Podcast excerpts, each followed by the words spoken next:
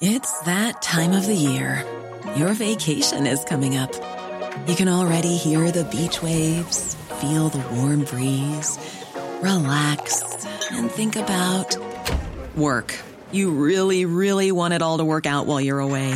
Monday.com gives you and the team that peace of mind. When all work is on one platform and everyone's in sync, things just flow wherever you are. Tap the banner to go to Monday.com. Ryan Reynolds here from Mint Mobile. With the price of just about everything going up during inflation, we thought we'd bring our prices down. So to help us, we brought in a reverse auctioneer, which is apparently a thing. Mint Mobile unlimited premium wireless. Ready to get 30, 30, bit to get 30, bit to get 20, 20, 20, bit to get 20, 20, bit to get 15, 15, 15, 15 just 15 bucks a month. So, Give it a try at mintmobile.com slash switch. $45 upfront for three months plus taxes and fees. Promo rate for new customers for limited time. Unlimited more than 40 gigabytes per month. Slows. Full terms at mintmobile.com.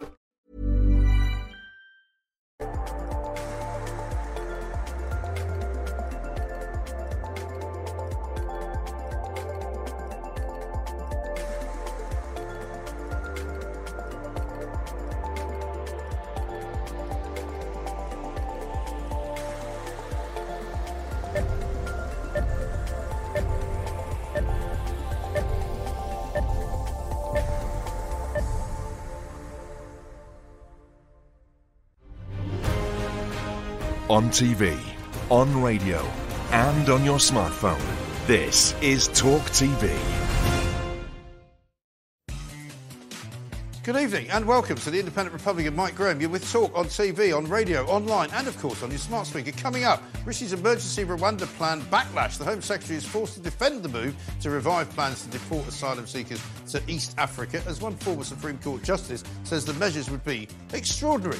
Meanwhile, there's more strife for Sir Keir Starmer. The Labour leader sees the biggest rebellion of his leadership after 10 of his frontbenchers were among 56 Labour MPs voting for an immediate ceasefire in Gaza. Uh, it still hasn't happened, by the way. And find out why the first four episodes of the final series of The Crown have split the critics.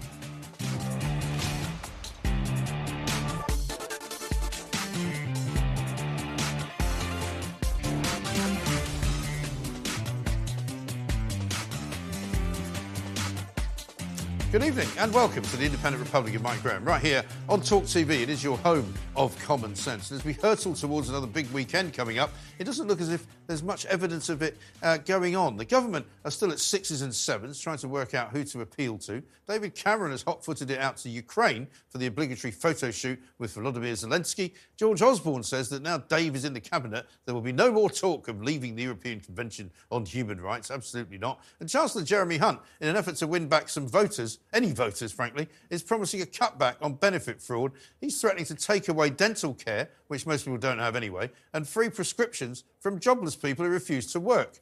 And he's going to employ a load more therapists at the Department for Work and Pensions to help make the scheme work. Sounds like a lose lose situation. Meanwhile, over in Starmerland, the peasants are still revolting, and he's still reeling from losing so many members of his shadow cabinet and a third of Labour MPs in that vote for a ceasefire the other night. Just when he should be celebrating the demise of the Tories, he's managed to score a massive own goal. And now it looks like he'll have to forgive them all if he wins the next election anyway. As if all that uncertainty isn't enough to cheese you off, there's more marches being organised for this weekend in London. More pro Palestine supporters sticking two fingers up to the police and the Jewish community and closing off huge swathes of London to traffic. But that's not all. Now there's going to be a children's strike for Palestine too. Makes sense, I suppose, since most of the teachers are out on the hate march already. So don't be surprised if you see a load of kids parading around in Bristol, in Redbridge, in Glasgow, in Manchester, and all points north, south, east, and west. I honestly think there's no point educating these Muppets anymore. Half of them have been reading a letter to America this week from Osama bin Laden. Yes, that one. He wrote it in 2002 after 9 11 as a justification for the attack, and it's full of anti Semitic lies, anti US propaganda, and vile views on homosexuality. Guess what, though? The kids are all buying it second time around. It's unbelievable. We'll be traversing all these subjects and a whole lot more tonight with a brilliant array of guests and, of course, with the help of your calls as well. And I've got a little surprise for you. You know, I'm no fan of the BBC, but tonight I'm going to be sticking up for the new presenter of Woman's Hour, Emma Barnett, who's been subjected to some horrible abuse because of her common sense approach to trans madness. Check it out. Oh, and Snoop Dogg says he's given up smoke. Miracles do happen. This is the Independent Republic of Mike Graham. Let us get it on.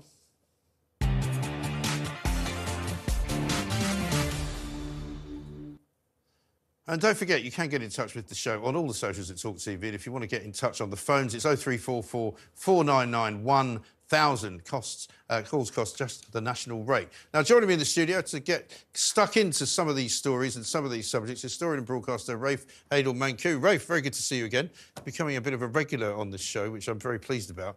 Um, the world has indeed gone mad again this week, hasn't it? We've had from Monday um, to now an incredible series of stories, which in any normal sort of news cycle would only happen about once every three or four weeks, but they're happening once every three or four hours now, aren't they? I know it's, it's quite crazy. I mean, I don't, you don't know where to start. With. No. pick pick a topic. Well- I mean, for, for me, one of the m- most in- insane statements was hearing that um, nonsensical Labour MP Naz Shah said. Um, if they had called for a ceasefire yesterday, 144 children would be alive today. As if Hamas and Israel Yeah. are paying attention to an SNP vote when they actually haven't probably even heard of the SNP. Uh, probably not. No, they probably think it's something to do with Palestine. I imagine it's got P in it. But you know, here's the thing: um, we've got uh, David Cameron back in the government. Going off as, as what I called a kind of a tap in to go and see Vladimir Zelensky. Uh, meanwhile, back here, we're preparing for more big marches at the weekend. Suella Braverman's uh, uh, words have come back to haunt Rishi Sunak because last night, uh, despite what we were told on Saturday last week, what we saw was the um, uh, the Palestinian march kind of splintering off and people heading towards the cenotaph, heading towards war memorials, clambering all over them, only to be told by the police, well, we can't really arrest them uh, because it's not illegal. And this is some of the action from last night, which we saw live last night. But you can believe that on Saturday, this weekend, there's going to be more people marching and there's going to be more of this kind of thing. And when will there be an end to all of this? Yeah. I mean, it's now got to the point where our, the centre of our capital city is being taken over Yeah. by a mob that makes it unsafe, not only for Jews to walk the Yeah. streets, but actually for the rest of us to Yeah. feel safe. And just very irritating. The heart. Also, oh, just very irritating. Irritating and dangerous. Yeah, I and of course, it's a big nonsense, of course, the police saying that, you, that they can't arrest people for climbing monuments when we know full well they arrested Greenpeace Yeah. protesters when they climb monuments. Right. They're, they're petrified by political correctness, and you, one must actually think, are they actually supportive of the cause? Well, you do begin to wonder about that. I mean, I saw f- some footage last night of a guy who was being quizzed by a police officer uh, because of something he shouted at the protesters. Basically said, you know, get out of here, bunch of terrorists, or something like that. And the police officer was trying to sort of quiz him as to whether he might have committed a hate crime. And he's going, he said, well, they're supporting Hamas. He said, well, how do you know that? They're just on a, uh, they're on a, on a march uh, expressing their opinions. Well, I can guarantee you one thing. If we had seen English lads with uh, St George's flags on those Right. monuments, they'd be in the nick right now. They would not be out, yeah, and they wouldn't. They, they, they'd be shining the street with their faces, I would imagine, as well, because they steamed into those guys, absolutely no question at all. But you know, we've now got the incredible situation where tomorrow, even before Saturday, schools are going out on strike, sort of Greta Thunberg style, to free Palestine. You know, the government has passed legislation, well, not, not just this government, saying that you cannot promote uncontested ideology and you cannot be you cannot be partial or biased and promote your own views and beliefs in school. Right. And yet here we have clear partisanship uh, by teachers, by schools, apparently officially sanctioned. And uh, you have to ask, you know, what's going on here? That you know, there should be clear instructions sent down to Yeah. the schools that they are forbidden. You know, we're always told about how important schooling is after COVID. Yes. How much time kids have missed out of the classroom. Now they're being taken out to support a political agenda. Yeah, well, this has been going on for a while. I remember when there was a big climate march, and this was some years ago when, when both of my um, uh, young two youngest were, were still in sort of, um, secondary school, and they were told quite clearly by the head, "Oh, well, if you wish to go to London and take part in the march, we will give you permission to do so." Well, we know And that. I'm in- going, sorry. We know in this country fewer than 10% of teachers vote for the Conservative Party or Yeah. centre right parties. Right. There's been a huge sea change over the last 20 years in our education system. And it was one thing to try and talk about how we deal with university students, but the rot sets in much earlier. You know, Aristotle said, Give me a child of the age of seven, Yeah. and I will show you the man. Right. It's actually in primary and secondary schools that we're seeing the indoctrination of our children in a lot of very uh, strange and disturbing ways of thinking, Yeah. be it gender ideology, uh, be it, be it Well, Black uh, Lives yeah. Matter, critical race Right. theory. This is all coming down much younger. Once you're 18, the game's over, the battle's lost. Yeah. as I've always said, one, if the hair is blue, there's nothing you can do. No. we have to go for them when they're much younger. Although I've got some good news on that front because that woman from Just Stop Oil who's got the blue hair, she's finally been locked up for about six months, but she's been vowing to continue with her crusade. But I mean, the thing is this you're absolutely right because the, the whole motive now for people on the march is nothing to do with climate change, it's nothing to do with Palestine, it's nothing to do with British sort of colonialism. It's everything, it's all of the above, isn't it? So they're all on the same page, having been taught that these things are evil, therefore we must fight against them. when you've got radical Islam, BLM, the Socialist Worker, mm. and Just Stop Oil all Yeah. allying, you know this is not about Palestine. This is about something much more, more uh, dangerous. It's anti-Semitism against Jews, Yeah. who they regard as being part of this capitalist conspiracy. Right. It's against Britain and it's against the West. These are the enemies of the West Yeah. and all the values that we stand for. Yeah, well, I made a little monologue yesterday about all of the wars that have happened in the Middle East for, for decades and decades and decades. In the 70s, late 60s, you know, they were pretty much at war, Israel, the whole time. There were no marches in London about that, and there's quite simple uh, reasoning why. Because the people who are currently marching weren't here then. You know, there wasn't that kind of presence of people who are pro Palestine and anti Israel. The reason is because they hadn't moved here yet.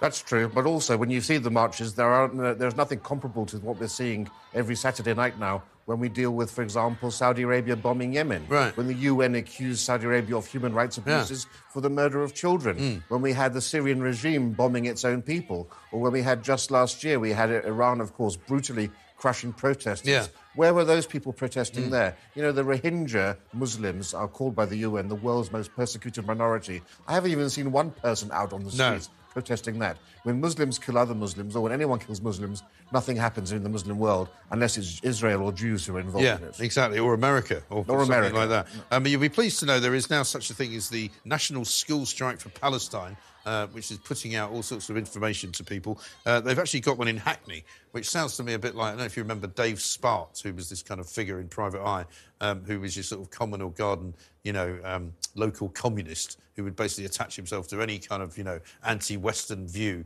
any any kind of thing he could he could stand up against. And so Hackney now has its own Free Palestine movement, as does Burton, as does Harrow, as does Bristol, as does Redbridge in Essex. And in fact, in Essex, in Redbridge, their school strike is going to be organised outside the town hall. So presumably the local council are all okay with that as well. I try and take one of my kids out of school to take them to see their, you know, 95-year-old grandmother. Uh, you get a fine. Exactly. And were parents consulted about all of this? I very thi- much doubt it. This is the problem. And I've, I've you know, I, I gave a speech on this uh, actually not so long ago. Parents need to get more involved Yeah. in schools, become school governors, get involved in all of this. If, t- if teachers are, are, basically held to account by hmm. parents, you may at least have some semblance of, of balance Yeah. coming into all of Well, it. Well, here's the message. This week's action starts at 10 a.m. on Friday. Tell your friends, share as wide as you can. We need as many kids, young people, and families striking for Palestine as possible. Let's make the MPs hear us loud. That's actually not really a very good sentence in English, so maybe they should be back in school learning what they actually. But I mean, I do wonder. I don't know if you've seen the story about Osama bin Laden's letter to America. I do wonder whether there's any point in teaching some of these kids because there's almost as though they only want to be taught certain things. You know, they don't want to be told actually Osama bin Laden was a bad guy. They want to read his letter to America, uh, which I read today, uh, the original version published in 2002 in the Guardian, um, which had certain pieces of it left out. Certain sort of anti-Semitic tropes left out. You know, he talks about how you know the Jews run the world, they run the financial world, they run the financial uh, houses of the world. Um, they talk about how AIDS is, is, is a kind of revenge on homosexuality and it's killing the Western men because they're they're terribly evil. I mean, it's an extraordinary thing that it's real, reared its ugly head again because it's been republished. Yeah, well, you know, this is all about the demoralization of the West. Yeah. We've now had 25, even 30 years of our children being inculcated with anti British, anti Western sentiment. We're told how Britain is uniquely racist in the world, that uh, Britain was responsible for slavery uniquely, even though Britain was the first country to abolish it, that the British Empire was uniquely bad, and that actually, you know, there is no reason to be proud of this country. And when you're constantly fed and drip fed this negativity about our civilization and our values, Yeah. you, you begin to believe anything like this. Yes. You know, there was a there was a very famous uh, KGB agent who came to America and Canada in the seventies, He said their plan was to uh, basically demoralize and undermine the, the youth of America. It's a 15 to 20 year project, after which it's impossible to convince them about any other arguments. Yeah, and that's kind of where we are now because those people marching who will march this weekend, who will go in these school strikes tomorrow, they will be absolutely utterly convinced that Israel is in the wrong. And I find, considering what's happened over the past sort of six weeks since October the 7th, this is an extraordinary situation to be in. Well, of course, you have to realise they, they've got no other reason. And actually, in a, in a sense, you can't blame the children because they're not being exposed to any other point of view Yeah. other than the point of view that their teachers are giving them. And Right. what they're being told, essentially, is that Israel, for some reason, is the uniquely bad player in this area, where, of course, we know that's, not, that's far from the case. Hamas, we have to understand, uh, has a millennialist, nihilistic uh, hatred for Israel that will, means there will never be a chance of peace because their entire goal is the destruction of Israel. That's that, that's Yeah. them. That's their raison d'être. Yes, it's in literally their articles of association, as it is in, in Hezbollah's as well. Uh, we've got some uh, developments in Israel, and we'll be talking to Richard Kemp, who's out there uh, later on in the show, of course, because it turns out uh, that Israel, we think, have targeted one of the homes uh, of one of the Hamas leaders, uh, who, of course, is absent without leave over in Qatar, because that's where he lives. You're watching the Independent Republic of Mike Graham. Stick around, though, because up next, uh, we're going to have a pop at Softy Starmer after dozens of MPs defied his ceasefire stance. Plus, with the court sinking the Rwanda policy, we'll investigate what alternative solution Captain Hindsight is offering up to solve the migrant crisis. We'll have more coming up after this.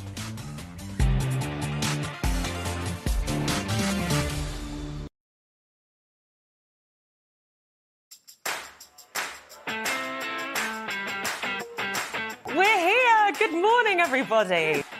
Hope you're well. Thanks for joining us. You're watching the Independent Republic of Mike Graham right here on Talk TV. Welcome to Friday Night with Nadine. Here on Primetime, we like to speak to the business people behind big moments. Good evening. I'm Piers Morgan, uncensored in New York City. Very impressive. Well played. I'm three days into the job. What have I done wrong? Yeah. And your face just stared out at me. Ah! me and you conquer time. Who wins? You. do you know what I love about Tour Today? We do it all. Sunak, Suella, scones. Are you actually speech rating for Rishi Sunak? I'm so rich. uh, frankly, uh, I'm going to take the side of boozed up Brits against these pompous. What, do you mean you're not going to support Mayor Jose No, Luis I am Sanz? not. Stop pandying to the NIMBYs, to the naysayers, and the National Society for the Preservation of the Habitat of the Lesser Spotted Newt. The problem lies in the bureaucracy. It's almost like those highly paid consultants don't really know what they're doing.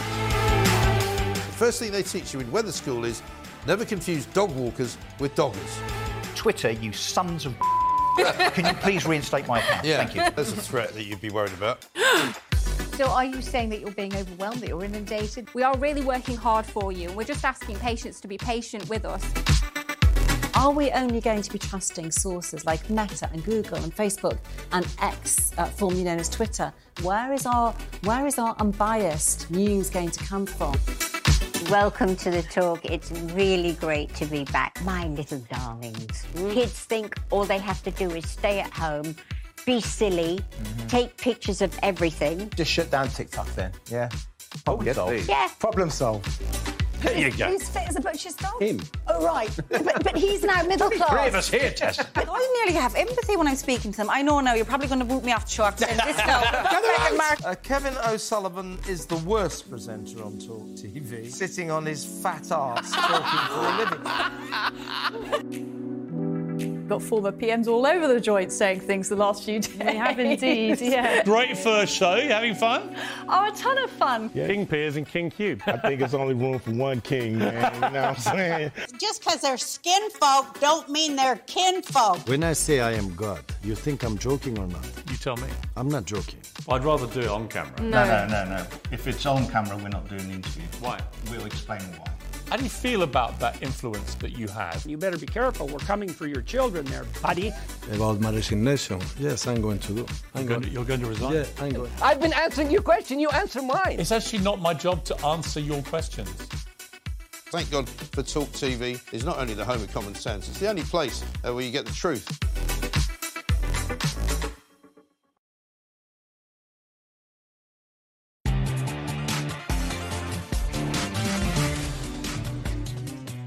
Welcome back. You're watching the Independent Republic of Mike Graham right here on Talk TV. Keir Starmer stuffed it up again. So Keir sent out close allies to face the cameras in London today uh, and warned rebels to stop acting like they are in a protest party after 10 front benches quit their jobs to demand a ceasefire in Gaza. Uh, well, back with me in the studio is historian and broadcaster Rafe Hadel Manku. And joining us down the line is chief political commentator at The Independent, a good friend of the show, Mr. John Rentoul. John, very nice to see you. Um, and welcome Hello, to the, uh, Wel- the the newly welcome back. The newly turbocharged uh, Independent Republic, 9 p.m. to 11 p.m. Monday to Thursday. Uh, it's a thing of uh, of some beauty. We're going to try and get a bit more rowdy than we used to get in the morning. So I understand from Rafe that you were picked by Dominic Cummings as um, one of his choices for a woke cabinet. I was. Yeah, Uh, apparently, I yeah. didn't know that. I was. Uh, uh, Do- uh, Dominic Cummings told me off on Twitter for defending, uh, allegedly defending Matt Hancock. Um, I did. I mean, I did say that I thought Matt, Matt Hancock was an extremely hard-working minister, uh, but uh, uh, Dominic Cummings seemed to take offence at that. and, Yeah, well, I mean, I mean, described me as a he, he, he, I think he referred to him as a proven liar in his testimony, did he not, uh, at, uh, at the COVID inquiry? So he obviously doesn't share your yeah, well, view. well, yeah. Well, Dominic Cummings um, also edited his own uh, his own blog, so he, he, he can't really talk. Uh, no, he can't. Well, nobody can really, can they? I mean, this. I mean, I haven't spoken to you for a while, but I mean, I've never seen uh, such a complete and utter shambles, balls up, omni shambles, whatever you want to call it, uh, as this week has become for Rishi Sunak. I mean. I, on Monday, I honestly didn't think he would fire Suella Braverman before Wednesday. I thought he might at least hang on until then. But presumably he felt that there was nothing else he could do because she just wouldn't stop saying things that were clearly Yeah. contrary to his plan. Well, no, he he decided to to uh, get rid of her anyway. Uh, he he wasn't quite sure when to when to do the reshuffle, but I mean that was obviously going to be Monday. Right. And then uh, what what he wanted to do was was uh, knock her off all the headlines by getting David Cameron in, uh, which he succeeded in doing for, for 24 hours, and then uh, and then published her poison her poison pen letter. Well, about 24 minutes, I would have said, because I mean, once everybody had sort of fallen, uh, had got their breath back and gone, sorry, David Cameron, is that, is that right? um, uh, you know, suddenly now uh, they found themselves with the same situation, except Suella Braverman just wasn't in the cabinet, and all the things that she said Well, that, would that's happen a much better situation. But not Well, having Suella Braverman in the cabinet is a better situation for Rishi Sunak. I mean, she was trouble and has been trouble for, for quite some time. I mean, she she lacks discipline she's not a team player. Um, whatever, I mean, whether you, whether you agree with her or not, she's not. A, she she wasn't a very effective minister, and he was quite right to, to get rid of her. Well, Uh, you so he can- you can- you can say that. government, And You you, can- and but you, call it a uh, shambles. Well, the fact it is a shambles because they haven't done any of the things that they said they were going to do. They've got rid of one of the people that was actually doing quite a good job of convincing the public, who I know you don't like talking about very much. Um, actually, you know, um, well, well, you know, because you, you don't you mix in the Westminster bubble, you don't really know the public. The public oh, what say. utter nonsense, Mike. What utter nonsense. No, the whole point about Suella Braverman is that she wasn't delivering. She wasn't actually doing. No, doing. and doing she's told stuff. us why. Because she's told us why she wasn't delivering. Because one, Yeah, the she- Home Office wasn't doing its job, and Rishi Sunak Yeah. wasn't listening to her. And who was in charge of the Home Office? I mean, yeah, we've had, we've had some ridiculous sob story about how uh, Rishi Sunak wouldn't let her do all the things she wanted to do. We haven't actually seen what it was she wanted to do uh, and how he was stopping her. Well, I mean, Uh, she's she explained it. ineffective- Rafe, let me let me bring Rafe in here because Rafe, I'm sure, will bring some sense to this conversation. Um, tell us that uh, John Yeah, Rentoul's got I- I this will- completely wrong. I used, to, I used to be a great critic of Suella Braverman, saying she, she talks tough, but where's the action? But Yeah. when we read that letter, my God, suddenly my sympathies were on her, her side. Yeah. There she was behind the scenes doing her best to actually deliver Hmm. on what the great British public wanted, and she was thwarted. And obstacles were put into her place in every single turn. Of course, and now we know, of course, it wasn't just done by number 10. We've had a, a, a piece out by another journalist, Steve Edginton, showing how the Home Office deliberately tried to thwart uh, anything to do with, with stopping migrant boats, for example. I mean, just remember, of course, the chief of the Home Office in charge of asylum left there to get a job at Amnesty International. Right. I mean, you couldn't make it up, right? That's the blob that Hmm. Suella Braverman was trying to deal with. And getting rid of her is the greatest betrayal of the Red Wall. Yeah. And, and, and but that's it. You know, the idea, uh, John, and, and Stephen Edginton's on with us a little bit later on in the show. I mean, the idea that, uh, that the, basically the, the Tory party has now gone back to the future. They've all strapped themselves into the DeLorean and, and, and gone in the time capsule, and they've gone back to where it was before the referendum. You know, and you've now got No, people like George Osborne piping up saying, oh, uh, well, there's no chance now of ditching the ECHR because uh, David Cameron's back in the cabinet. I mean, it's nonsensical. I don't know where you've been, Mike, but uh, but yesterday I've been uh, the Prime everywhere. Minister gave a- yesterday, the Prime Minister gave a press conference which uh, made, made it absolutely clear that uh, no, we have not gone back to the pre 2016 Oh, right. Okay, then. future. Uh, he's he's going to uh, he- he- he's going to deliver what Suella Braverman failed to deliver. Uh, and he's going to try to stop the boats, and he's, he's no, he's not going going to try to stop the boats. No, hang on, John. He's going to stop the boats. That's what he keeps saying. But the fact that you believe what he says so it shows me that it's time you had a, quite a long holiday. Because the fact is No, no. That, that Rishi Sunak has been saying things ever since he's been Prime Minister and done the square root of bugger all.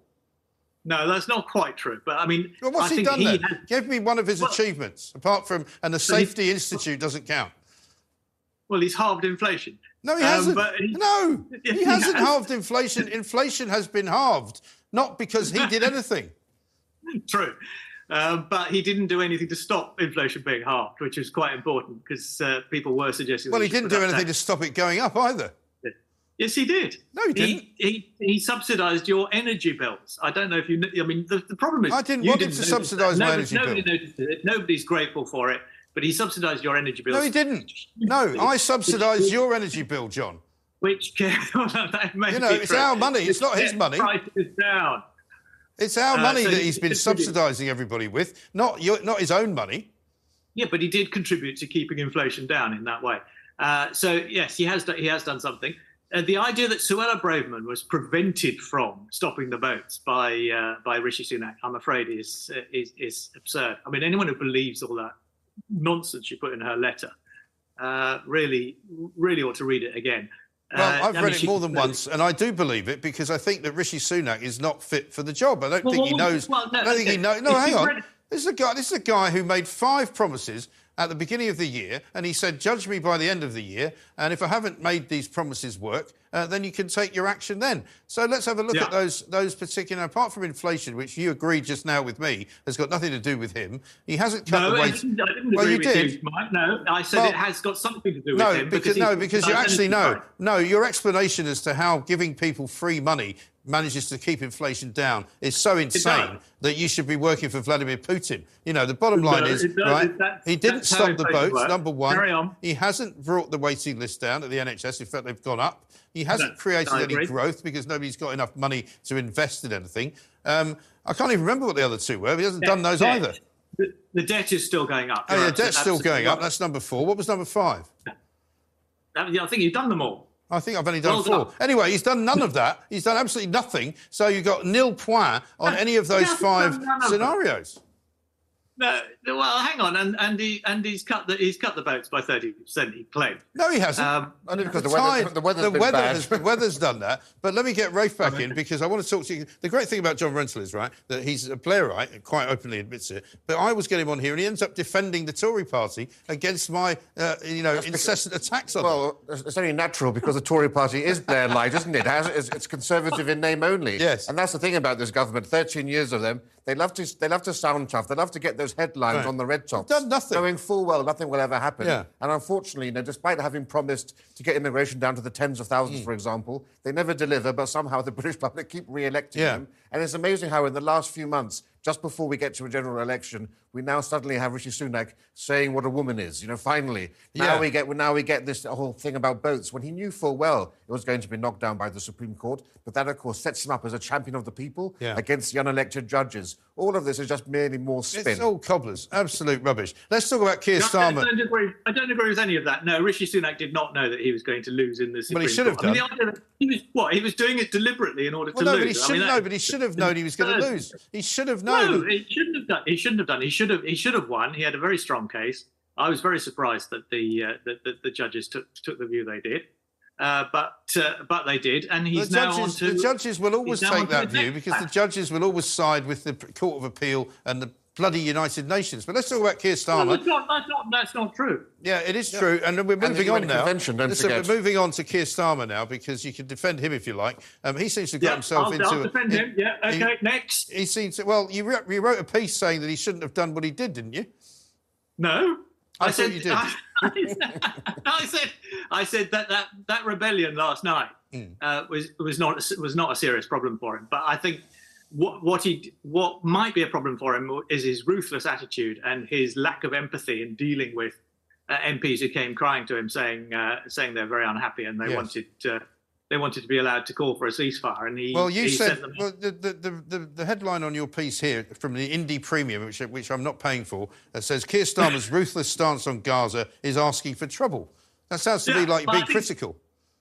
Yeah, no, I think I think it is his attitude to uh, to to some of the rebels uh, is asking for trouble because some of them um went away from uh, meeting him thinking that he wasn't very sympathetic to to them, and Yeah. uh, whereas somebody somebody like like Tony Blair would have would have been just as uh, hard line on the on on the issue, but would have allowed them to go away thinking that he he really cared and that he was very sympathetic. Well. Tony Blair had the had the advantage of being a great communicator, though, and he was a very charming Yeah. individual. Starmer is neither of those things. Quite, and I think that that is his problem. That is that is all that, that that article says. I mean, apart from that, the article says that um, you know the rebellion doesn't really matter. It's mostly Labour MPs being rather uh, self-indulgent and thinking that they can, uh, you know, by by voting in in the in the UK Parliament, losing a vote in the UK Parliament, they can somehow influence uh, influence Israel's behaviour. I mean, it's absurd. But do you not see this as a bit of a, a sort of watershed moment for British politics, where um, an event in another part of the world uh, is causing sort of angst for sitting MPs who are worried that they might lose their constituency support if they don't do something like this? Well, no, I mean, no, I, I, I don't think there are that, that many MPs who, who are worried about losing their seats. I mean, there, there may be there may be a few. I mean, I think a, a lot of them are uh, genuinely upset by what they what they see in the in, in the Middle East. I mean, I think they're wrong to call for a ceasefire, but I can understand why they uh, why they feel strongly about it and uh, and, and want to uh, signal their virtue. But Well, I mean, they want to think it is- signal their virtue. I think that's the point, isn't it, Rafe? I mean, it's, it's all about virtue signaling. It's not about, um, you know, worrying about the children of Gaza. It's more about worrying about the votes that they're going to lose if they don't go along and look very sympathetic. Well, it is quite remarkable that so much energy suddenly applies now when we're dealing with only two million people in a tiny sliver of land. Right. And there have been so many other equally bad, if not worse, events happening in recent memory that haven't entailed any of this. It's a wonderful, actually, example of why is there so much focus just on, on this cause. But yeah, I mean, uh, but as John was quite saying, these MPs are living in cloud cuckoo land. Mm. If they think if they think that the vote of the British Parliament is going to have any, if it even makes it into the newspapers in Yeah. Israel, I'd be I'd be quite amazed and, and surprised about that. Absolutely. Final question for you, John. Uh, uh, does Rishi Sunak make it to the next election, or do you think he Oh, actually yeah, ends up he ends up having to take a step back? Because I've heard a very interesting theory, which I'm not going to share with you just yet, um, but it involves David Cameron and a bit of a takeover. no, I think that's absurd. I mean, you know, the, the Tory party has done itself so You much wouldn't say that if you knew who changing- told me. changing its leader too often uh, recently. And uh, so the, the solution to the problems caused by changing its leader too often is not to change its leader again. Uh, that is that is just going to make things worse. I mean, you know, you you'd think it's quite hard to, to, to make things worse, but I think the, the, the Tory party is quite capable of, of, of doing that. No, I think they are. I don't think As, as I is Keir Starmer.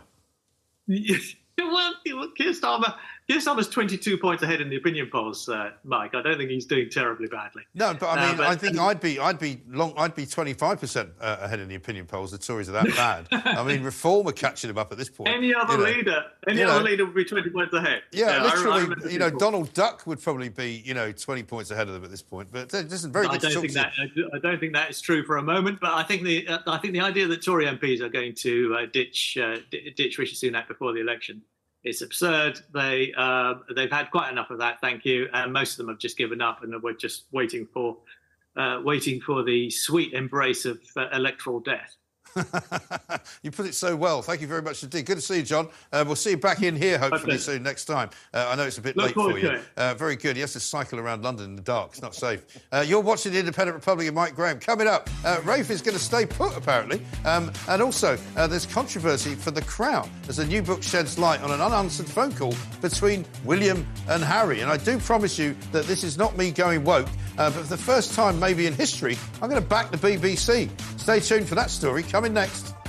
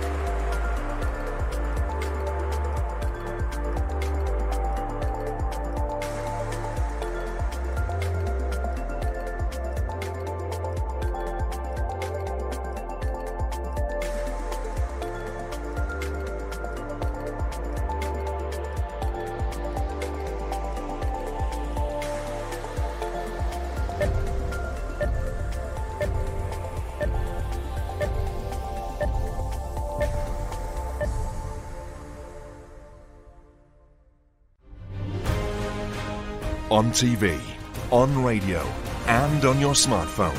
This is Talk TV. Good evening. You're watching the Independent Republic of Mike Graham on Talk. We're on TV, we're on radio, we're online, and of course we're on your smart speaker. Tonight, Rebel, Rebel, more strife for Keir Starmer as Labour sees the biggest rebellion of his leadership. Ten of his front benches were among 56 Labour MPs voting for an immediate ceasefire in Gaza. And a concerning trend on TikTok sees young influencers reading out Osama bin Laden's notorious letter to America. Unbelievable. And GQ's Man of the Year uh, goes to I'm not going to tell you. It's Kim Kardashian. She's not a man. What's going on?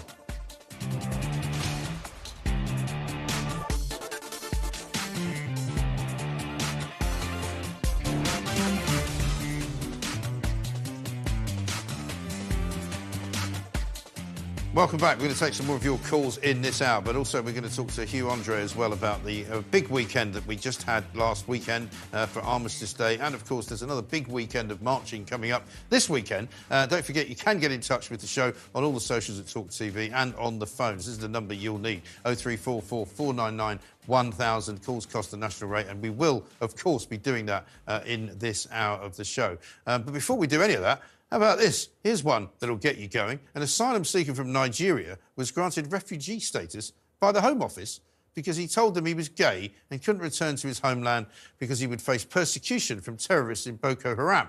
This week, Sahid Aziz was up in Bolton Crown Court on a charge of masterminding a £220,000 parcel fraud on 272 unsuspecting victims who he persuaded to send things to him to sell on their behalf. He sold them all right, but then he kept all the money. The real kicker to the story, though, is that it turns out since he's been here, he's fathered three children with three different women. And his lawyer claims he now considers himself to be bisexual. As you might expect, she also claims that he can't be sent back to Nigeria because, of course, he's got parental duties to carry out. Brilliant. So when the Home Office say they'll do absolutely nothing to help the government on immigration, they're not kidding. And it looks like we're stuck with him.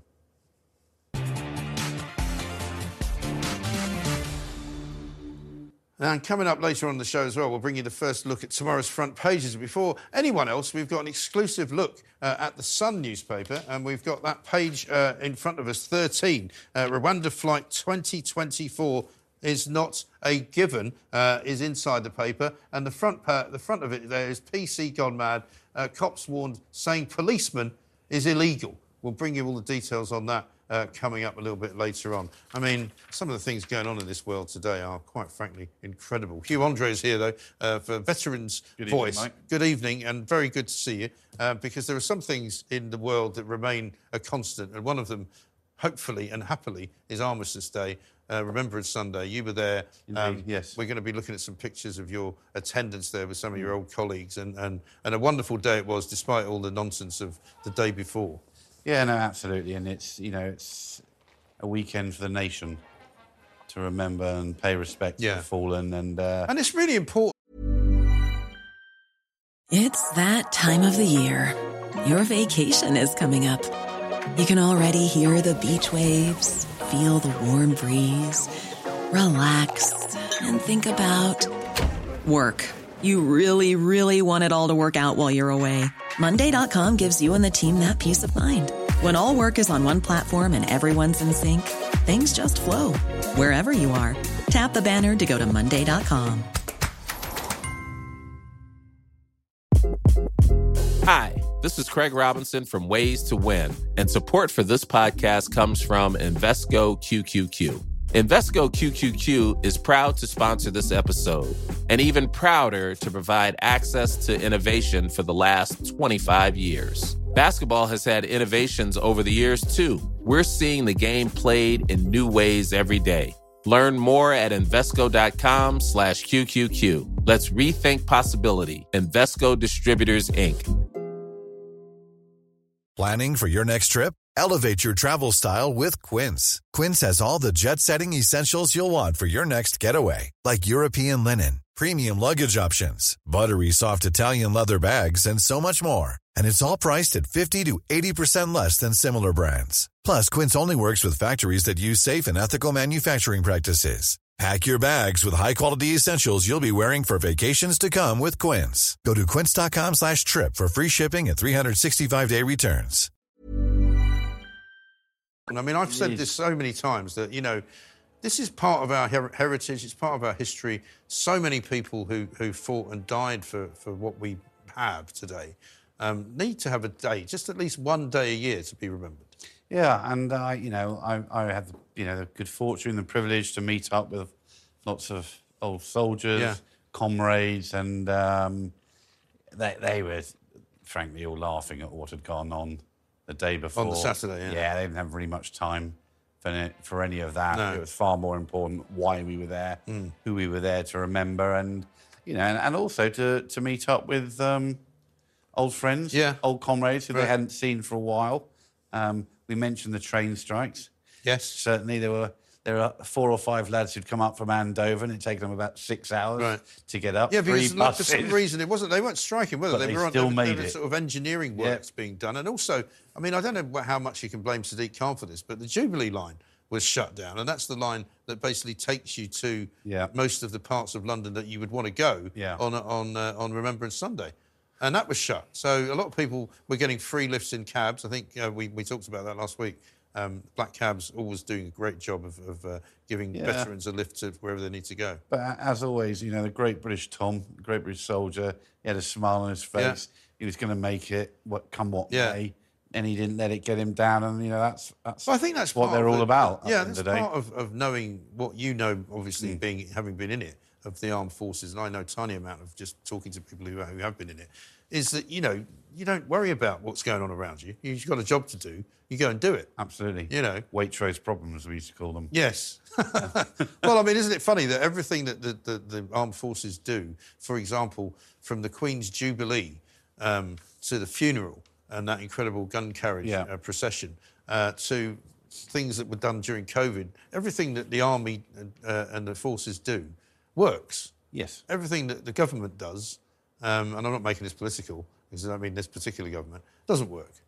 No, but I mean, I mean, the, the, the military is it, it trains and trains and rehearses, and it's all about you know what you see on the day, whether Yeah. it's a trooping of the colour, King's birthday, remembrance, an awful lot of hard work and Mm. effort has gone on Yeah. to get to that point. And um, you know, we have that saying, you know, prior planning and preparation prevents poor performance. Yes. Um, and and you know that that is what the armed forces are all about. Mm. You know, it's about practicing and being ready so that when the event comes, God forbid, you know, if the king's enemy approaches on the horizon, that's when they pull together and Well, uh, we're going to talk to Colonel. Richard Kemp in a little while. He's out in Israel. Um, and, you know, people in Israel are seeing that as a reality, aren't they? Because so many people have gone back to fight uh, for, for the Yeah. Israeli Defence Forces, whether they be reservists or whatever they be, but they go back and fight for their country. Yeah, as we've seen in, in Ukraine as well. And, you know, I, over the last few years, I, so often I hear uh, people criticising, you know, the young people, the teenagers, oh, back in my day, etc. It wasn't like that. Well, I took numerous 18 year olds on live operations. Um, and more recently, we've seen them go off to Iraq and Afghanistan. Um, and, and and do the job that they've been asked to do. Mm. So, you know, I think one has to be a little bit sensitive as to casting that sort of that that that, that how is it, that view over Yes. all young people. Yes, of it's course. Not, it's not. It's not the case. No, no. I mean, I was having a go earlier on at some of these um, sort of eco loonies who seem to come from one particular quarter, which tends to be a rather privileged one. Yes. Um, because I think people who come from a much more hard-working, sort of working class background, um, they take to it in a very different way, Yeah. don't they? Because Yeah, and uh, but you know, and whilst we might have a pop at them, and you know, I'm not particularly into you know yogurt knitting and tree hugging and all that sort of stuff. I have no problem with Yeah. it. But you know, ultimately, it comes all the way back to that poppy Yeah. and the symbol. Yes. You know, and giving all of these people Mm.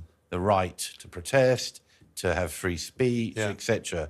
But just remember that works both ways. But also, yeah, I mean, I still think, as I said last week, that it would have done them no um, uh, disfavours at all, that the organisers of the Palestine marching, if they had just said, all right, we're not going to do it this weekend, we just don't need to. Yeah. Because they've now done one again on Wednesday. Last night, of course, uh, we're going to see it now.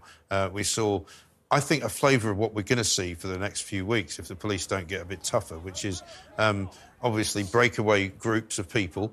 Late at night, moving into different parts of London. In this case, heading towards the cenotaph. They ended up um, up at the um, Royal Artillery. Artillery Memorial, and they were clambering all over it.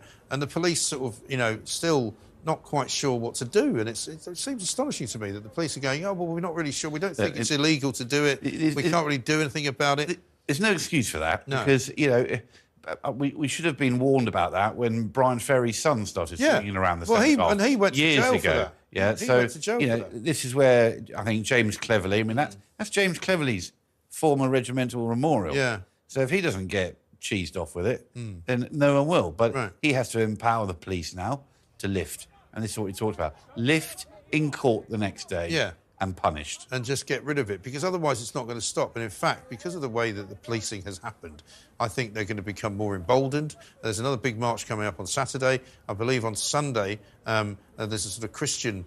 Um, Parade, which is being uh, put out there in support of Israel. I just worry that you know these issues are becoming incredibly polarising, and the police don't seem to know how to handle them. No, um, no. In my humble opinion, it should be a police force. Yeah. Um, and I also know uh, a, a significant amount of veterans Yeah. who've left the police force Yeah, um, because you know they weren't a graduate or they just didn't fit that sort of type. At the Yeah. end of the day, there's a place for graduates, there's a place for non-graduates. Yeah. There's a there's a, a place for the guys who and girls who come out of the armed forces, etc. And ultimately want to get the job done. But, Yeah. You know when it, when the, the force of law has to come down hard. Yeah. Um, in order to, to send the message out, you do this, Yeah. you're going to pay the price. Yes. But we're not going to just, you know, there, there, you're a victim of society. Yeah. Or whatever. We're not just going to stand by and let Correct. it carry on because, apart from anything else, I mean, I was saying this earlier, you know, London has become a bit of a no-go area for a lot of people at the weekends. You know, people that would not otherwise I've come up to Christmas, come and see the Christmas lights. I've spoken to loads of friends of mine who, you know, don't come to London that often, but want to come and get a Fortnum and Masons we- or whatever. those- those- and uh, they're like, I'm not going to come. Those idiots jumping all over the, the Royal Artillery War Memorial there.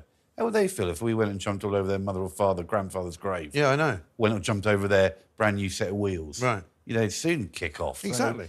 it's, yeah. It's it's it's It's lack of respect. It's a lack of respect. It's it's not right. And if they can't curb it themselves, somebody's going to have to do it for them. Yeah, and that lack of respect, I, I agree with you, should have been extended to last weekend, but it wasn't. But it wasn't. But none of the soldiers I spoke to, frankly, could give a flying fig. Right. I'm quite glad you said that. I thought you were going to say something else for a minute. Uh, Israeli forces, meanwhile, say they've attacked the house of a senior Hamas leader in Gaza. Fighter jets struck the house of Ismail Haniyeh, uh, who is based in Qatar last night. And the Israeli military claim his home was used as terrorist infrastructure and a meeting place for the organisation's senior officials. We're going to talk now uh, to Colonel Richard Kemp, uh, who's joining us from Israel. Uh, Colonel Richard, welcome. Very, very good evening to you. Thanks for being here with us. I know it's late there. My pleasure. Thank you for having me. Um, let's just talk a, a little bit before we talk about what's happening there in Israel. I mean, I don't know whether you've seen what happened here last night with uh, with Hugh, myself, uh, and, and we've been talking about. You know, something really needs to be done. We think in terms of the policing of these marches before it gets so out of hand that they basically can do whatever they feel like doing. I do agree with you, and I, it wasn't only last night, but also on Armistice Day when the uh, anti-Israel parade was taking place through London. Yeah. Um, there were at least two war memorials that I saw desecrated, climbed on, and had Palestinian flags draped over them during the course of that march. N- never mind the chanting of um, jihad and from the river to the sea, which was pretty uh, pretty common as well. So I think there does need to be more police action against this sort of behaviour. It's not just that, and I think it's I, I do think it's shameful that war memorials can be desecrated in this way. But also, I know a lot of Jewish people in London are absolutely terrified of the the intimidation and the intimidating calls and shouts that have existed over the course of the last weeks with, as I said, from the river to the sea jihad, which means inciting violence, war, and destruction of the state of Israel. So I think, yeah, I, I couldn't agree more with both of you. Yeah, absolutely right. I mean, one of the things um, that we spoke about a bit earlier in the show as well that, that seems to be afflicting uh, many of the young people who are taking uh, this sort of Palestinian side, even though they may not have any any reason to, other than just their own thought process. Um, Osama bin Laden's letter to America. Uh, which I remember back in 2002 after 9 11, has now apparently resurfaced. And a lot of young people passing it around on TikTok and saying, well, of course, this is the justification for why 9 11 had to happen and exactly why Palestine has to be avenged and all of this. I mean, it's a very odd world we're now living in. It is, and, and, and of course, these people very often miss the context and they miss the full content. And I think within that letter that Bin Laden wrote, there's things like saying that you know homosexuality is illegal and all gays should be killed or suppressed or oppressed. Yeah. And, and numerous other causes that the, the young woke people of uh, the, the modern day hold hold dearly uh, and yet they were condemned, and, and, and the kind of liberty that they that they like to enjoy was also condemned by Bin Laden. So they, they you know they get hold of these things sometimes, and um, uh, you know and and run with it as if it as if it this is some kind of thing that they can support, and it's just it's just extraordinary, really, and then they don't really have an idea of the context yeah. or the background to it. No, exactly right. And what's the, uh, the, the feeling in, in Israel where you are now? Because I hear a lot of conversations in this country, um, both on and off uh, broadcasting networks, about how Israel's kind of losing the propaganda war because an awful lot of people are siding with Palestine. We had the vote for a ceasefire in Parliament last night. I mean, how, how is it? How is the, the mood uh, in Israel right now? Well, interestingly, before I answer that, I'll make one point. I, have met a lot of IDF soldiers um, on the border with Lebanon today, for example, and in the border with Gaza in recent days. And many of them are young young people. There are also older ones who are well reservists call back to the colour, but many young people, um, including many young Brits. I met several British uh, Jews who are serving with the IDF this afternoon on the Lebanese border and there are, there are a lot of them. And, and I would echo the words that uh, that um, was were mentioned earlier um, about how young people are not the kind of snowflakes that they're often portrayed as if they're given proper leadership and um, and and you know they, they, they, have a cause to serve and a cause to fight for and you see you see that very very obviously here in Israel but the mood, generally speaking, they, they do they are aware of the um, a, a, great deal of the uh, anti-Israel propaganda that's been going around in the Western world. Not so much in the Arab world; it's a very different picture in the Arab world, but certainly in the Western world. Um, and they're aware of that, and they they kind of almost resign themselves to it because they're used to it. It's a, a, a anti-Israel propaganda that's been built up over very many years. Mm. And when you ask, you know, people people say, well, the the IDF, yes, the, the Israelis suffered a terrible uh, terrorist attack on the 7th of October, and, and everyone, I think, is horrified by what they saw of that. And, but then they say, but the IDF are now killing uh, huge numbers of innocent people in Gaza. Well, we don't know that. Well, what we do know, we know some innocent people are dying in Gaza. We don't know the numbers. We know that the statistics that come out of Gaza are provided by Hamas, and that can't be relied on. They're often exaggerated. We also know that the only way that the IDF can can defeat Hamas, which is the people that carried out these attacks on the 7th of October, which which have been firing missiles uh, into Israel, into Israeli civilian communities incessantly since then. The only way they can defeat them is by attacking them militarily in great force. And to do that, unfortunately, because they hide behind human shields, some civilians are going to die. The IDF are very careful about targeting military targets and trying to avoid killing civilians. But unfortunately, as in all wars, that's what happens. And, and actually, the IDF have a far greater ratio. Historically, I don't know about this war, but historically, they've got a far more favorable ratio of kill of civilians compared to fighters than most other countries, including the United States and Great Britain and Afghanistan and Iraq. Yeah, exactly right. Hugh, let me bring you back in as well. Because... Richard, hi there. How are you? I'm very well, Hugh. Very good to see you after all these years. It's been a few. You're looking younger than ever. Thank you. Too kind. Richard, I, I, know full well, obviously, the extensive experience that you had um, in, in the British Army, you know, operating in cities, predominantly in Northern Ireland. Um, and we know how difficult it is when you're training uh, for urban operations. Um, what do you think the challenges are for Israel now? Because, you know, obviously they're looking at a highly built up area. we were very experienced at counterinsurgency warfare, winning hearts and minds. Uh, I would suggest winning hearts and minds of the people in Gaza would be a bit more of a struggle. So, how are they going to target? You know, how are they going to actually locate and target and engage with Hamas without huge collateral damage?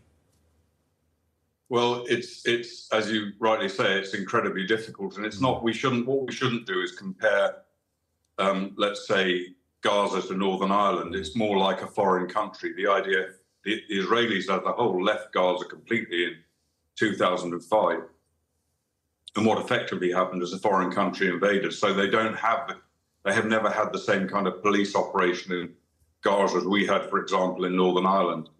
Um, and so they're, they're, they're basically fighting a war, probably not too dissimilar to the the the, um, the war the you know the war in Ukraine. For example, in the city of Bakhmut, which which also huge numbers of casualties, military and civilian, were inflicted. The difference is that um, in the case of Bakhmut, they managed to evacuate most of the civilian population, and also it's you can identify the enemy by their uniforms, whereas of course the Hamas don't wear uniforms, so that adds a huge complication to it. The IDF do have very good intelligence, um, including real time intelligence on the terrorist organizations, and that includes monitoring their communications, whether it's mobile phones, radios, or any other form of communications they use. So they can quite often pinpoint individuals. But but the, the, the, the real the real challenge is given that there are still quite a few civilians inside Gaza City. Most of them have left now, but there are still quite a few.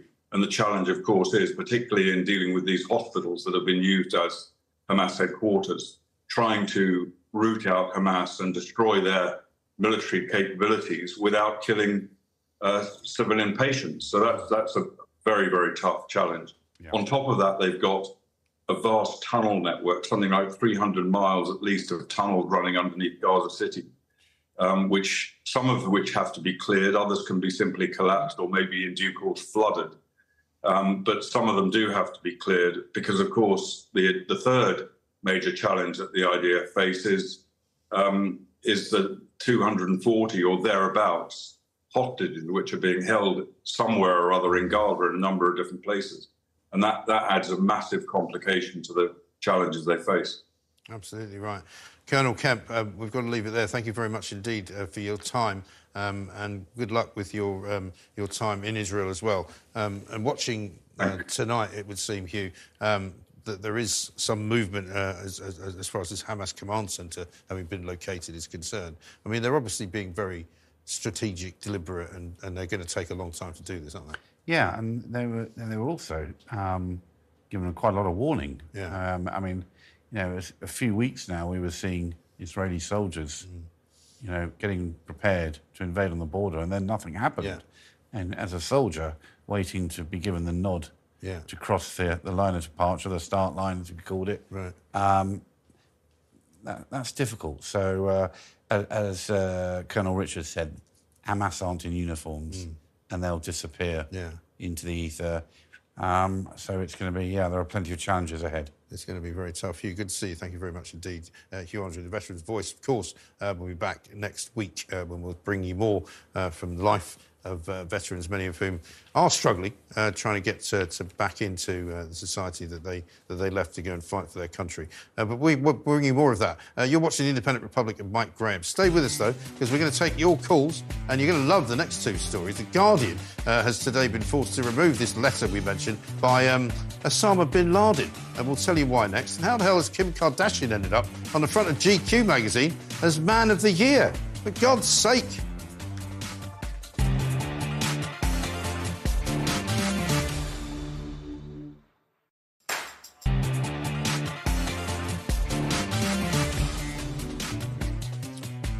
Welcome back. You're watching the Independent Republic of Mike Graham right here on Talk TV. Now, it's time for this. The world of work. Women say it's not easy being a woman in this day and age. You're bombarded with advice on what to wear, who to date, when to have children, what to say, who to admire. And that's before you find you're sharing a changing room with a bloke in a dress saying he's just like you, even though he's got a penis. It's a confusing old world, but spare a thought for us men, ladies, because this year's GQ Man of the Year list has just hit our desk, and it's a bit weird, to say the least. The list purports to recognise stars from entertainment, fashion, and sport who have made 2023 a year to remember. Well, I can think of quite a few. King Charles for one, Ronaldo maybe for another. How about Mick Jagger putting out another Rolling Stones album in his 80s? Or even Donald Trump. But no, the US version of GQ magazine is out this week and they've not mentioned any of the above. In fact, it's even more bizarre than that because on the front cover of the Men of the Year issue is none other than Kim Kardashian. Famous for that sex tape, famous for being in a reality TV show, and famous for being Kanye West's ex wife. Not famous for um, being a bloke. And that is the world of woke. Bloke. The world of woke.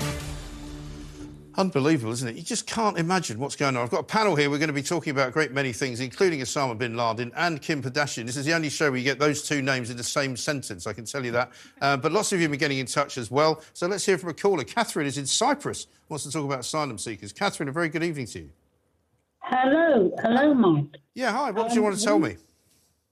Uh, we we're a population of just uh, over a million in Right. Cyprus, Uh-huh. and we get uh, about a thousand immigrants every month. Where are they coming from? Uh, they come through the north of Cyprus. Uh, they they go the Libyan route. They come through the north of Cyprus, and then they get asylum in Cyprus. Right. So they get northern Cyprus first, and then they get asylum in the south. Well, yeah, which is part of Europe. Right. Okay. And where do they then go? They they just stay here in camp. Okay. Are they given work? Are they given, you know, assistance to, to stay in houses or anything? Uh, no, the Cypriots are not that not as stupid as the Brits. Right. So And is it a relatively new Um, thing then? no, it's been going on for a couple of years now. Okay. Interesting. Well, we'll see. And then do they move on from Cyprus or do they stay where they are? They stay where they are. I mean, I was in Cyprus. uh, It's just quite a nice place. I would stay there as well. Well, um, where were you, Mike? Um, oh, I don't know, somewhere near Paphos. Oh, okay. It's very Fair nice. enough. It was lovely. Yeah, I must come back. I should look out for you. Thank you very much indeed. Let's talk to Sharon, uh, who's in Wigan, wants to talk about the cost of asylum seekers. Hi, Sharon. Hello, Mike. How are you doing? Uh, I'm doing fine, thank you. How's Good. yourself? Yeah, very well. What do you want to tell me? Uh, well, when they actually come over on the boat, Yeah. you know, it's my pet eh, hate that all people have to pay for the care and they get everything for nothing. Yes. So why can't the government make a law that if they do end up getting asylum here, they have to pay all the boat back, mm. all the lawyers' fees, Yes. everything, because students have to. The are made to sell their homes to pay for the care. So why should they get everything for nothing? Yeah, I know. Well, this is ridiculous, isn't it? It seems to me that we're wasting an awful lot of money, which could be spent elsewhere. That's absolutely right. Thanks very much for your call. Final call from John in Newcastle wants to talk about the cost of it all as well. Because unbelievably, John, I heard somebody today uh, saying, from the Home Office point of view, oh, we haven't had enough money to be able to deal with it. Well, they're spending millions every single day, aren't they? Basically, I think this government is a farce. And I think also the Parliament itself is a farce, as we've seen uh, as from yesterday. But getting to Rwanda, uh, I was watching a little bit of GB News tonight, and they were interviewing a chap, and he said that Rwanda, the price of sending one person to Rwanda, and that, that, that amount will be limited, is the same as having that person for 12 years in a hotel in this country, Wow. which I find quite amazing. That is incredible. Where do they get these numbers from? well, this, the, yes, I just can't understand. And he he was being interviewed, you know, and uh, he, he said this: twelve years, the cost of sending one to Rwanda, and that'll be a limited figure. Also, may I just happen to say that I was watching GB News yet again today. Yeah. And You're watching it far too much, John. children I mean, mate, listen, you know, you can't really come, come on here and start telling me about how much you've been watching GB News. That's not a good idea at all. Oh, oh, well, well, no, the I was two. going to have to Well, ban you from watch- watching it. I don't watch BBC, you see, so therefore you're the two. Yeah, all And right. The reality Well, make it one. About school children uh, being, you know, talking about Gaza and, and being taken out of school Yeah. to march. And I thought that was disgusting. It is disgusting. Well, if you're watching this show, you'd have heard about that on here as well. School strikes happening tomorrow. We'll tell you where they are. There'll be one in Newcastle. You're going to have a word. John, thank you very much indeed. Um, we'll take more of your calls, of course, throughout the course of these shows that we're doing now at night. The Independent Republic on at night time instead of daytime. Moving on, though, Keir Starmer's election dreams have been slain further by the Labour ceasefire mutiny, while Osama bin Laden's letter to America justifying September 11 terror attacks gained sympathy on TikTok. What the hell is going on? Joining me to discuss all of this and more is my panel for tonight. Uh, we've got Steve Edginton from The Telegraph. Welcome. Uh, writer and commentator Candice Holdsworth and Director of Communications from the Henry Jackson Society, Megan Gittos. Welcome to all three of you. Uh, we've got the front pages to look at later on. But before we do anything else, I mean, I want to talk to you first about uh, the World of Woke story that I did. Kim Kardashian winning GQ's Man of the Year or at least being pur- pur- pur- purporting to be on the cover of GQ magazine. I mean, are you feeling put upon, Stephen? I suppose I feel a bit upset about it. I don't really read GQ too I don't, much, no. to be honest.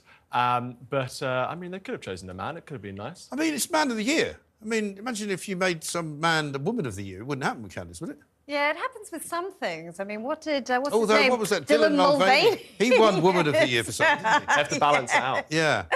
I mean, really. And she was like dressed in that strange outfit as well, like Yeah. looking quite butch and very un Kim Kardashian. Yes. Just clearly a publicity stunt. Yes. I mean, I guess everybody, even GQ, needs publicity at some point or other. Do you care um, at all? I mean, it's got everyone talking, hasn't it? So it does seem like it's Yeah. worked. But um, yeah, I guess it's is one of those things. Um, she will always create um, a story, whatever Yeah. she does. She So will. I mean, I worry now, though, that some of this wokery is just being kind of continued because it does get publicity, Mm. because, you know, people like us talk about it. And so, you know, we're maybe, maybe we're perpetuating it by giving them, um, you know, attention whenever they want it. You know, a bit like the big story this week, the endometriosis story, uh, where they appointed a trans woman to run a charity uh, for, a, for, a, for an illness that basically only afflicts women. I know. I know that interview though that Emma Barnett did was really, really, really She was good. great. Yeah, She is. She's excellent. I defended the BBC for the first time ever. Yes. uh, on the show tonight because I actually thought that she, because she's been getting terrible,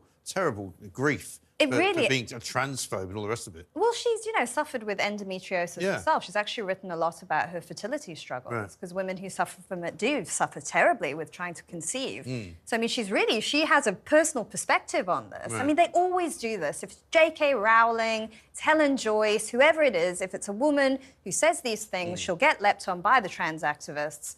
And, you know, it silences a lot of women. It's such a yeah, problem. absolutely right. We'll get back onto the subject of uh, school strikes and um, and the whole kind of issue of marching, which is going to be going on this weekend. Stephen, I just wanted to congratulate you on your great piece that you managed to procure from uh, some Home Office guy uh, or woman uh, or non-binary person, knowing what they're like at the Home Office. Um, and if you guys saw it, but Telegraph had this great piece about how nothing really gets done in the Home Office, which has got anything to do with helping anybody in the government to, to get immigration numbers down. It's incredibly worrying. So, Mm. as you mentioned, we commissioned a piece from an anonymous civil servant who was writing from the Home Office describing their perspective within that department in terms of how people deal with immigration. And they were saying that their colleagues do not want to control Britain's borders. They see it as their role to be a resistance Yeah. against the government, current Which is government. unbelievable, isn't it? I mean, civil service resisting the government. It's anti-democratic. It's unacceptable. Right. And James Cleverly, he must do everything in his power to investigate Hmm. the allegations that were raised in that Telegraph piece. I think he's got a real bit of work on his hands Hmm. in order to get the department under control. Yeah, and one of the questions when we talk about Keir Starmer is that what would Keir Starmer do um, in terms of the Home Office, in terms of the, the, the policy that the Labour Party would have? Nobody seems to know because there's nobody in Labour really saying anything. Well, he said that he would rather tackle the trafficking gangs directly, but the National Crime Agency said that's not totally feasible. You need legal disincentives as well, because the way that the criminal gangs operate, they're quite disparate and fragmented. So it would actually be very difficult to just focus on that. You need other methods as well. But he doesn't like the Rwanda scheme, No. Keir Starmer, but he hasn't said what he would do in terms of. Of the legality, or what he would try and do to disincentivize people from coming in the first place. Yeah. Megan, are you surprised that the Home Office is so kind of anti government? I mean, presumably it would also be anti Labour if they got in, because if they wanted to do the same thing.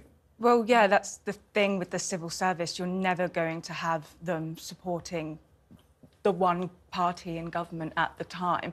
I'm not necessarily surprised by what I read. Um, there's it's a problem across government that party um, departments just kind of stagnate. If you look at the chronic procurement problems in the MOD Yeah. with those enormous amounts of money that. That they're overspending on Mm. things that just don't work. So no, it didn't necessarily surprise me Right. at all. And when the piece ran, Stephen, you uh, were able to find out from inside the Home Office that the, the, the, the bosses, if you like, um, the mandarins, I suppose, were, were telling the, the employees to completely ignore any criticism, that they're doing a great job and, you know, have another five days off and go and do something for Black History Month. Well, it's a speciality of mine doing stories about the Home Office. Yeah. And I know for a fact that the bosses in the Home Office, whenever I do a story, they get extremely upset about everything that I'm publishing. Mm. Um, Right. Do they complain to the paper? They no, they com- well, they complain to me Right. and they ring me up and they Right. shout at me. But they also um, they they have these internal emails and they say, "Don't look at this as a terrible criticism." Right. They, they do little meetings and they talk about my stories and they say, "Oh, you must ignore this This is terrible. How dare the Telegraph go after us? We must all unite and, and we must double down on Well, our diversity agenda." They presumably must think you're the evil uh, personified wing, your sort of publicity wing of the Tory evil government.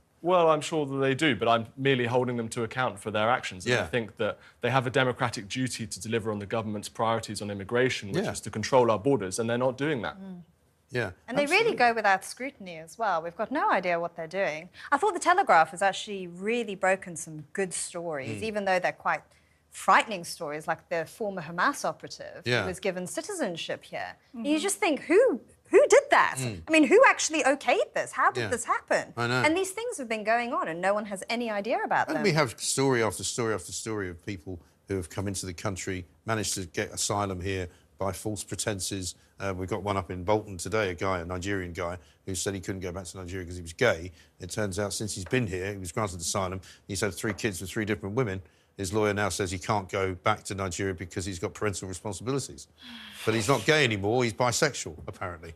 And you just go, come on, guys, I mean, this is not tough. You don't have to be a really, really horrible inquisitor to actually get the truth out of people who are telling lies. This is the crucial point, and this is something that was mentioned in the Home Office piece, Yeah. is that everyone in the Home Office understands that there are huge abuses to our asylum system. But when you suggest to tighten the rules, they say that no, this would be terribly evil and, Right. and awful, and we can't, Can't do anything about it. Oh, no. Or they'll, or they'll allude to international law. They'll say, you know, if you want to control our borders, for example, with the Rwanda Mm. um, scheme, uh, actually, no, it's not possible because of international law. So every single scheme Mm. that's proposed is simply shut down or ignored. Right. Exactly right. We might have some news from the Telegraph actually coming up very shortly on uh, development uh, on Suella Braverman writing a piece. But but let's just talk about a little bit about Osama bin Laden, the letter from America or letter to America. Um, I mean, you guys are all younger than me. I mean, almost everybody is these days. Um, I remember 9/11 as if it was yesterday. My sister was in New York at the time. I was in London. Um, and it was just such a horrendous thing. And the fact that Osama bin Laden's name has now kind of resurrected thanks to TikTok and is kind of feeding into this social justice movement for young people. Um, you guys are all sensible enough not to, to obviously fall for it. But are you surprised at what's going on? It was quite shocking. I mean, it, for me, it was two things. I thought, one, this is the role of social media. People are just in these deep, deep echo chambers. Yeah, like silos. Yes. And then, two, I thought, yes, this social justice ideology, like you said, it's totally poisonous. I mean, they're viewing someone as sadistic and demented as Osama bin Laden, Yeah. as some sort of person fighting against the great oppressor. Yeah. I mean, they just don't have a clear view of him and what motivated him and why he did what he did. Right. But also, I mean, to read that letter and not come away a bit horrified is Yeah. also quite frightening. It you is. just wonder what sort of ideas that they're imbibing and how steeped in anti Semitism Well, and and they what are. else they're being taught in school, Megan, as well, because obviously they're being prepared for this kind of anti Western propaganda, aren't they? I think it's hard to picture um, an age group where 9 11 isn't the, a massive force in their life. Like, it's my first political memory, and it's shaped pretty much every day of our existence since then. Um, but I think the most um, alarming thing about it is that with all the information that's out there, she seemed to not know the one we were talking about in the green room seemed to not know an awful lot about his ideology and how inhumane it is and how Right. it's been something we've been trying to disperse for a long time. Right. So yeah, the point about schools is really interesting because how's this not come up, especially in America? Well, we see this, don't we, um, in this country where we've seen uh, from the various marches that have been going on for the last five, six weeks or so, Um, you know, whenever journalists go out and ask people who are on the march Yes. what they know about Hamas or what they know about October the 7th, it's amazing how little they know. Yeah. That they don't seem to understand that they're, they're, they're in danger of supporting a very, very bloodthirsty organisation. I think there's a real ignorance, and I think this is also to do with people's connections to both their country and their history. Mm. So I think young people today are not patriotic. I don't think they have any connections to the past. I think they despise the West, as you say, and they see that Osama bin Laden, for example, they don't understand. I don't think they understand what 9/11 is, mm-hmm. what 9/11 was, how he was involved in that. I think Yeah. there's just a complete. I hope that that's it's it's Right. a, in, in ignorance and they don't actually understand mm. what actually happened. Um, and I think that this it's part of a general sort of attack on our coun- on mm. our culture and on our history. And and as you say, it's interesting that 9/11 is finally sort of seeping out of people's minds and memories in the Yeah. same way that the Second World War is also starting Yeah. to sort of fade. Well, from I our found memory. it quite interesting over Armistice weekend because, you know, you didn't see very many young people wearing poppies. You know, I'm not a poppy fundamentalist. I don't think you have to wear a poppy. I think you do what you like. You know, wear a white one if you want, wear a, uh, don't wear one. But, you know, I noticed for the first time this year a lot fewer poppies actually being worn. Yeah. Yeah, I think as a general point, that's certainly true over Armistice weekend. It's something I noticed more generally. Mm. Um, I remember growing up, there was a lot of pressure to wear a poppy. It was Yeah. kind of instilled in you. Right. Um, of course, it's great when people support the Royal British Legion, but I think Legion, but I think it's uh, something that spans generations now. I, d- I don't know why it's kind of declined, but it's less um, of a young person's problem, I think. Well, tomorrow, don't worry, there- there'll be the Free Palestine school strike. I don't know whether this has been inspired by the likes of Greta Thunberg, but there's a, um, a couple of press releases that I've seen from schools from as far away as Bristol, Manchester, Glasgow, Essex. They're all going on strike tomorrow at 10 a.m.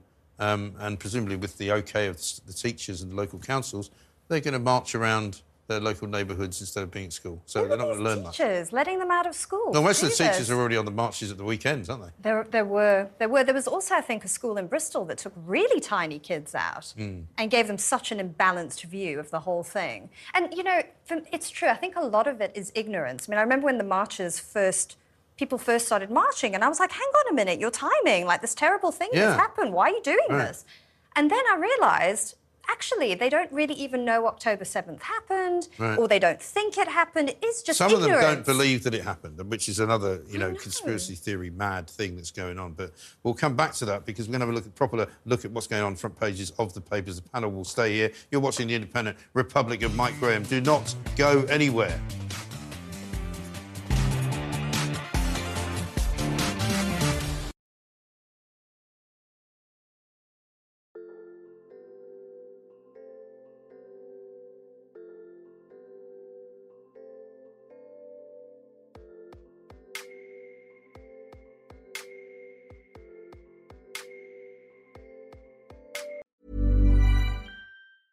Hi, I'm Daniel, founder of Pretty Litter. Did you know cats tend to hide symptoms of sickness and pain? I learned this the hard way after losing my cat, Gingy. So I created Pretty Litter, a health monitoring litter that helps detect early signs of illness by changing colors, saving you money and potentially your cat's life. Pretty Litter is veterinarian developed, and it's the easiest way to keep tabs on your fur baby's health right at home. Go to prettylitter.com and use code ACAST for 20% off your first order and a free cat toy. Terms and conditions apply. See site for details.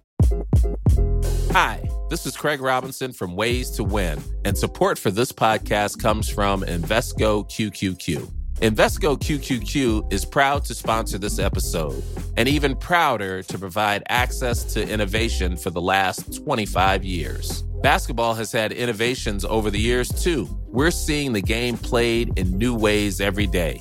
Learn more at Invesco.com slash QQQ. Let's rethink possibility. Invesco Distributors, Inc.